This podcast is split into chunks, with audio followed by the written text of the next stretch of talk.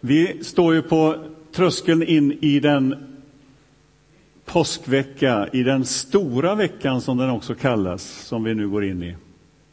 Och det är, känns spännande bra. Ska vi be alla att stänga av sina mobiltelefoner?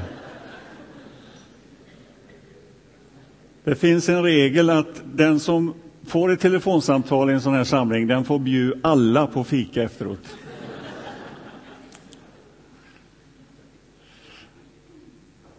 Så då vet vi det. Vi hörde texten läsas ifrån Matteus 21 om hur Jesus rider in i Jerusalem. Och Det är fascinerande att läsa de här texterna. Eh, och vilket stort utrymme som ges just åt den här påskveckan som ligger framför. Jag har läst några biografier i min dag, det kanske du har gjort också. Och eh, när man läser biografier om kända personer så inte ägnas det så väldigt stort utrymme åt just eh, dess, den personens död eller eh, de sista dagarna, utan det handlar om dens liv mera. Men här finner vi att närmare en tredjedel av texterna som, som beskriver eh, Jesus, hans liv, hans verksamhet, hans död och uppståndelse, så handlar en tredjedel om den sista veckan. Alltså det finns ett starkt fokus på de händelserna. Och den här berättelsen som vi har läst tillsammans från Matteus 21, eh, den finns i alla evangelierna. Och det gör ju inte alla berättelser om Jesus, utan det, man skildrar lite olika saker. Men den här berättelsen ansåg tydligen Matteus, Markus, Lukas och Johannes var så viktig att den måste vi bara ha med. Och därför har man lagt in den. Och så beskriver man utförligt vad som hände just i den här veckan som ligger framför oss, påskveckan. Vi står alltså inför kan man säga, utan tvekan den viktigaste veckan eh, när det gäller beskrivningen av den kristna tron. Här finner vi kärnan i evangeliet. Den har alltså avgörande betydelse den här veckan för vår förståelse utav eh, Jesus, vem han är och vad han har gjort. Så min uppmaning till oss alla det är ju att låt inte den här veckan som nu ligger framför liksom bara gå som en vanlig vecka, utan rikta din uppmärksamhet på det som händer. Och därför för försöker vi lite grann att, att, samlas här på kvällarna för att verkligen eh, försöka tränga in i den här veckans händelser. Så har du möjlighet så kom med på de här samlingarna som är Eh, som börjar imorgon kväll klockan sex. Så att eh, låt oss leva oss in i det. Och för dig som funderar omkring det här med kristen tro så skulle jag vilja säga att det är just i påsken, i det som beskrivs som Jesu död och Jesu uppståndelse, det är där som fokuset riktas allra mest när evangeliets författare vill beskriva betydelsen av Jesus, vem han är och vad han har gjort, så ägnas det så stort utrymme åt just påskens händelser. Idag så skulle jag bara vilja ta med några meningar från den här texten som vi har läst. Och vill du så kan du följa med då i, i den här texten, Matteus evangeliet 21 kapitlet verserna 1 till 11. Eh, och vi hade ett sida, sida där också, sidan 695.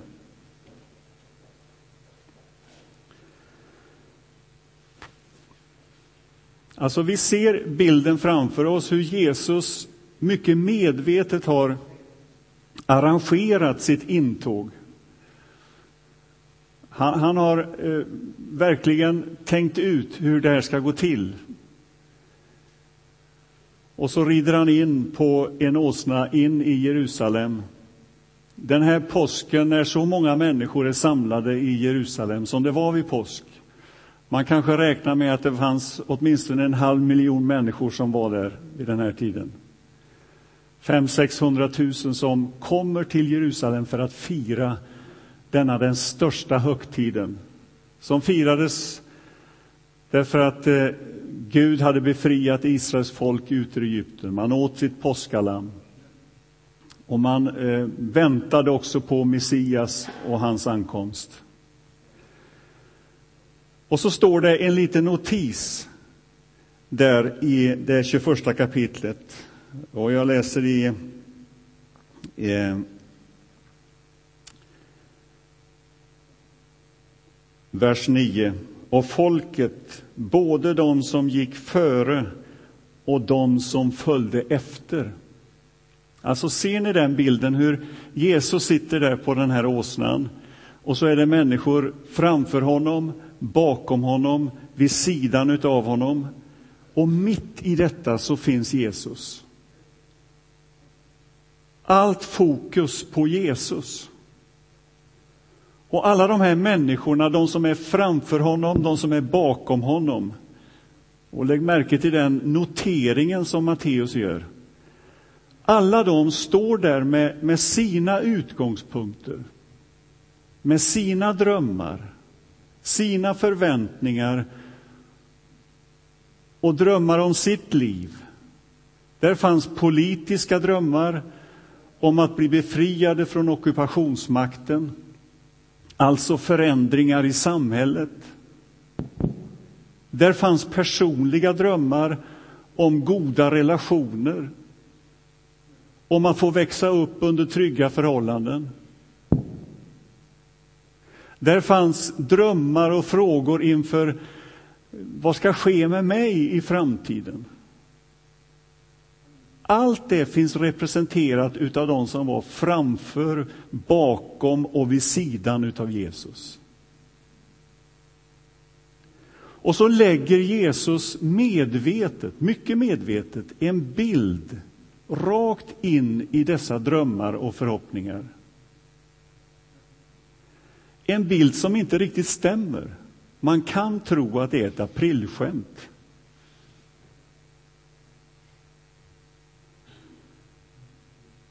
Jesus liksom vänder upp och ner på alla de här förväntningarna genom att ge en bild som, som är helt annorlunda än vad man kanske hade tänkt sig. Men han ger en rätt bild därför att han är noga med att profetordet ska uppfyllas. Alltså den bild som Jesus ger har sin bakgrund i profeterna, i Sakarja, bland annat, som beskriver hur, hur Messias ska komma ridande på en åsna. Fattig, ödmjuk. En bild som är på tvärs med hur vi tänker oss konung, makt, inflytande, förändringar. Och rakt in i våra drömmar, vi som är framför, bakom, vid sidan av Jesus, så kommer han på samma sätt. In i vår tid kommer Jesus med samma budskap, med samma tydliga bild. Låt mig få ge några bilder av den här gångna veckan. Den första bilden eh, hände mig här i, mitt i veckan. Jag skulle åka spårvagn ifrån domkyrkan och bort, bort emot eh, Järntorget. Jag hoppade på spårvagnen. Och framför mig sitter det ett, ett par. Och jag förstår bara efter några, någon kort tid att eh, det var lite spänt i luften mellan det här paret. Det var en, en en irriterad stämning. De diskuterade, försökte hålla det lite lågt, men allt eftersom så blev det högre och högre. Och till slut så brister tålamodet hos eh, kvinnan som eh, skriker ut sin, sin frustration över den här förskräcklige mannen som sitter på en, vid hennes sida.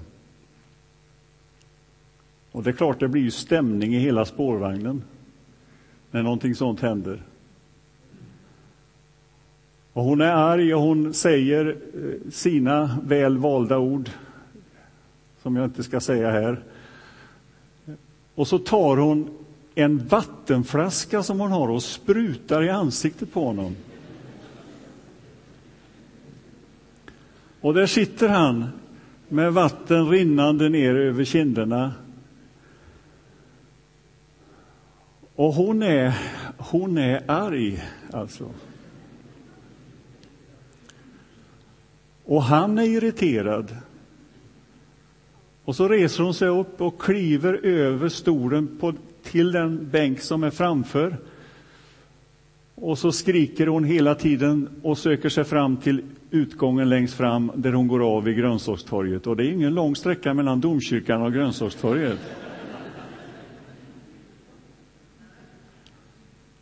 Och där sitter den här mannen eh, och en annan som sitter lite längre bort eh, tar sig an honom. Och jag tänker direkt, nu är jag med i det här programmet eh, som handlar om en dold kamera och civilkurage. Så om ni ser detta framöver, detta programmet, så, så vet ni att, att jag var det. Det finns ett program nu som ska liksom testa våra, våra civilkurage. Den här mannen tar hand om honom på, något, på väldigt bra sätt. Och jag förstår ju då att det har hänt saker innan domkyrkan som inte jag visste om.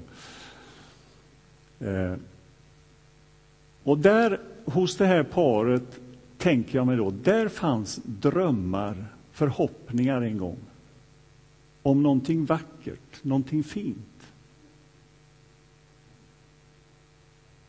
Där fanns drömmar om en god framtid. Och så blev det så här. I veckan har vi också nåtts av detta förskräckliga som har hänt i Kortedala. Denna misshandel. Och återigen så har våldet, det oförklarliga våldet, stått i fokus och står i fokus här i vår stad. Det är ju naturligtvis en oerhörd tragedi för de här barnen, för de här ungdomarna som nu står anklagade. Och det är ju en oerhörd tragedi för den här mannen som har blivit misshandlad och som nu kämpar för sitt liv. Hos de här barnen fanns ju också drömmar.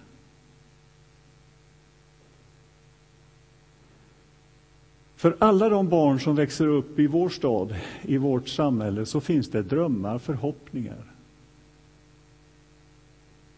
Och det fanns det hos dem som var runt Jesus också.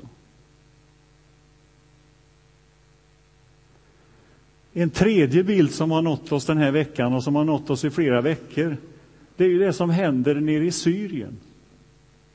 Där vi nås av rapporter som vi nästan inte kan ta in av tortyr av barn, mänskliga sköldar som motas framför tanksen som kommer, maktmissbruk, orättvisor. Där finns också drömmar, drömmar om fred, om ett samhälle i rättvisa, i rättfärdighet. Vad säger oss den här berättelsen in i de här bilderna? Betyder den här handlingen som Jesus gör på palmsöndagen någonting in i de här verkligheterna som vi har beskrivit? När Lukas berättar den här händelsen så beskriver han någonting som inte de andra gör. Och det är att Jesus, när han sitter där på åsnan, så ser man att han gråter. Tårar rinner ner för hans kinder. Och så säger Jesus, om du ändå förstod vad som ger dig fred. Om du ändå fattade det, förstod vad som ger dig fred. Och när jag reflekterar över den här texten som vi har läst så många gånger, som vi till och med läser två gånger per år, inför första advent och så nu på palmsöndagen. En berättelse som vi har hört många gånger, som vi har illustrerat för oss i söndagsskola, om du har gått där. Hosianna, hurraropen och så vidare. Vad säger den berättelsen till oss? Varför är den så viktig? Och vad säger den in i de här drömmarna, förhoppningarna, beskrivningarna som finns i det vi ser runt omkring oss? Jag, jag har naturligtvis inget fullödigt svar, utan bara det här till dem på spårvagnen, till de här barnen, till offret, till människorna i Syrien så är ju liksom budskapen, det här är inte allt om era liv. Det finns någonting mer. Om ni ändå förstod. Det finns ett annat manus för vår värld. Det finns en annan ordning för vår värld. Det finns någonting mer om mitt liv. Det finns en god tanke om dig. Det finns en framtid för oss. Det finns ett liv, det finns en riktning som Jesus har angett som berör oss alla. Om vi förstod det, om vi vill det, om vi vill gå in i det. Jesus vet precis vad som väntar i Jerusalem. Han har sagt det tydligt veckorna innan och tiden innan. Vi måste till Jerusalem, för Människosonen ska lida och dö. Han vet precis vad som väntar. Och så rider han rakt in i detta hat, i denna ondska som väntar honom. Men inte med vapen, utan tvärtom fattig, ödmjuk, tjänande, utgivande. Han rider rakt in i den stora tomheten och fyller den med sin närvaro, med sitt liv. Och Jesus tar itu med ett, som man skulle kunna uttrycka det, ett grundläggande systemfel när han kommer med ett nytt rike, sitt rike. Ett nytt tänk, en ny ordning, ett nytt liv. Och han beskriver det och kallar det för Guds rike. Jesus kommer inte för att hålla ett tal mot ondskan. Han kommer för att besegra ondskan. Han kommer för att befria oss. Och i en värld där så många makter vill ha makten över våra liv, över mitt liv, så är mötet med Jesus ett möte med den starkare. Och istället för att ta makten så gav han makten, gav sitt liv. Och när den tidiga kyrkan samlades omkring detta, dessa påskens händelser och försökte förklara dem, så använder de sig utav mycket starka beskrivningar. Och i Paulus skriver i Filipperbrevet hur han som var till i Guds skepnad utblottade sig själv och antog en tjänargestalt.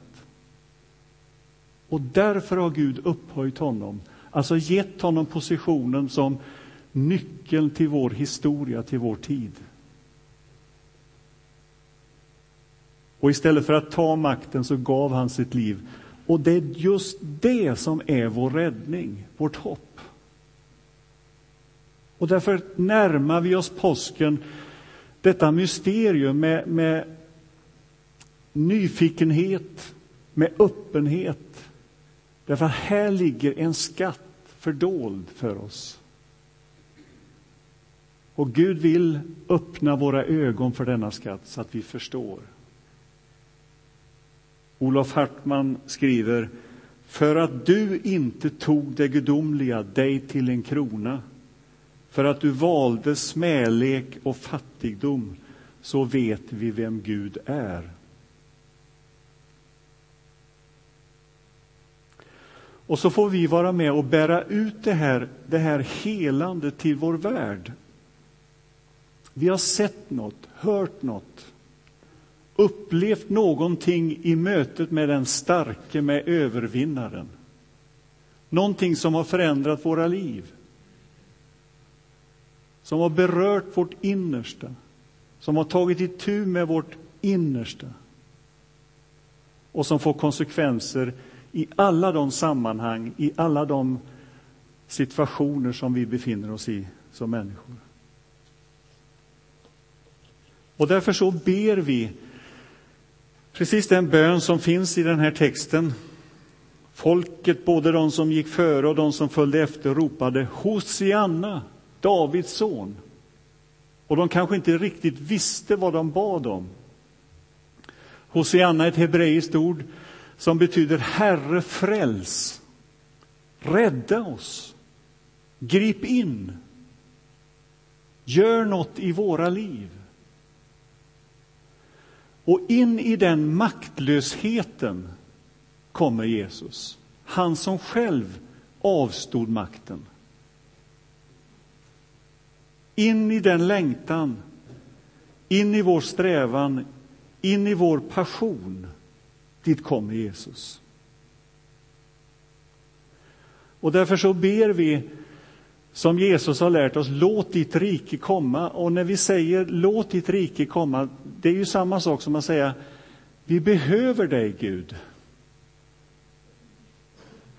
Vi behöver ditt helande in i våra liv. In i våra relationer. Vi behöver din hjälp.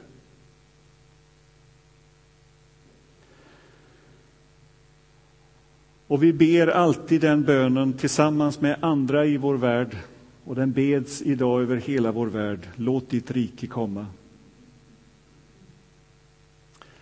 Och i nattvarden som vi ska ha eh, om en stund här så ber vi ju varje söndag. Vi bär fram vår längtan och vi bär fram världens hunger.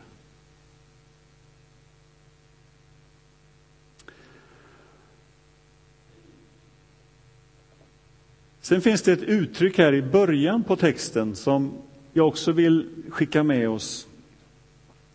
Jesus säger till lärjungarna att gå bort till byn där framme så hittar de genast ett åsnesto som står bundet med ett föl. Ta, ta dem och led hit dem.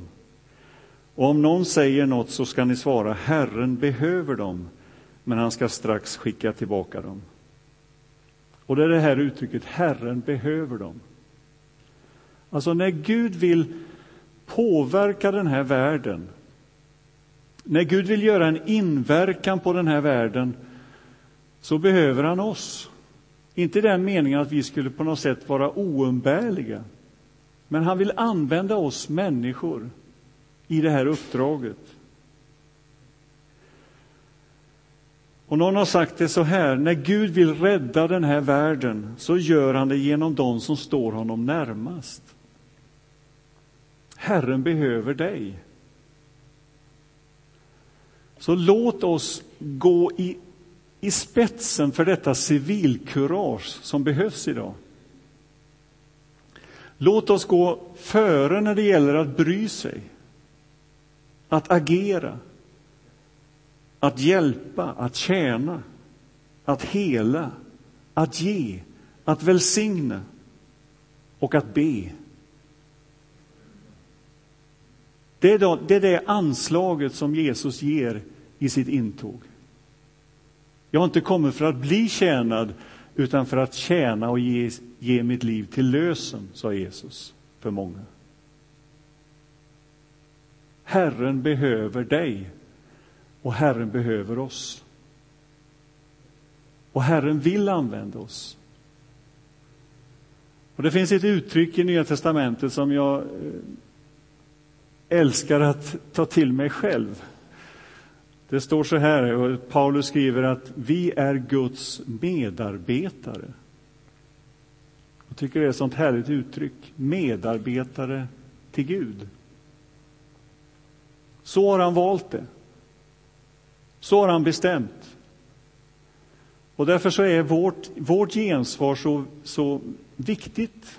Inte bara för Guds skull, utan också för vår egen skull. Att vi får vara med. Och den gör någonting med våra liv. Det anger en riktning för våra liv. Och det sista citatet som jag vill lyfta fram ur den här texten, det är när de som följde, gick före och de som följde efter ropade Hosianna. Och så säger de, välsignad är han som kommer i Herrens namn. Han som kommer. Välsignad är han som kommer. Och det är klart att vi som nu har facit i hand, vi vet ju liksom hur upplösningen blir när det gäller påskens händelser. Och i det ligger ju detta som vi sjöng i början också, segern som han har vunnit för oss. Och vi tror på en Jesus som kommer hela tiden. Vi vet att det kommer en dag när riket är fullt utbyggt. Han har kommit med riket och han ska komma med sitt rike. Jesus ska komma igen. Han ska komma tillbaka, upprätta sitt rike på jorden, skapa fred, rättvisa. Men redan nu får vi arbeta för det, stå för det, leva i det. Och därför så kan vi säga till vår omgivning, till människor vi möter, situationer vi möter, det är aldrig kört. Det finns hopp. Gud har sista ordet när det gäller vår skapelse, vår historia. Och det om något vet vi genom påskens händelser. Församlandet har redan börjat. Gudsriket växer, tar fart. Det är som ett senapskorn som läggs i jorden och det växer upp till någonting stort. Det är litet, det är ringa, det ser inte mycket ut för världen, men var så säker, det kommer. Välsignad är han som kommer. Och i det får vi vara med, att be om hans ankomst, att be om att hans rike ska utbredas i våra liv, i vår stad, var vi än är någonstans. Och verka för det, stå för det och arbeta för det. Det är att ha framtiden i ryggen. Det är att veta att någonting har hänt som har avgörande betydelse för alla människor. Amen. Låt oss be. Tack Gud att vi får komma inför dig och att vi får be till dig. Och vi får säga vårt Hosianna. Herre, grip in i våra liv, i de sammanhang där vi finns. Vi ber att ditt rike ska komma, att din vilja ska ske. Amen.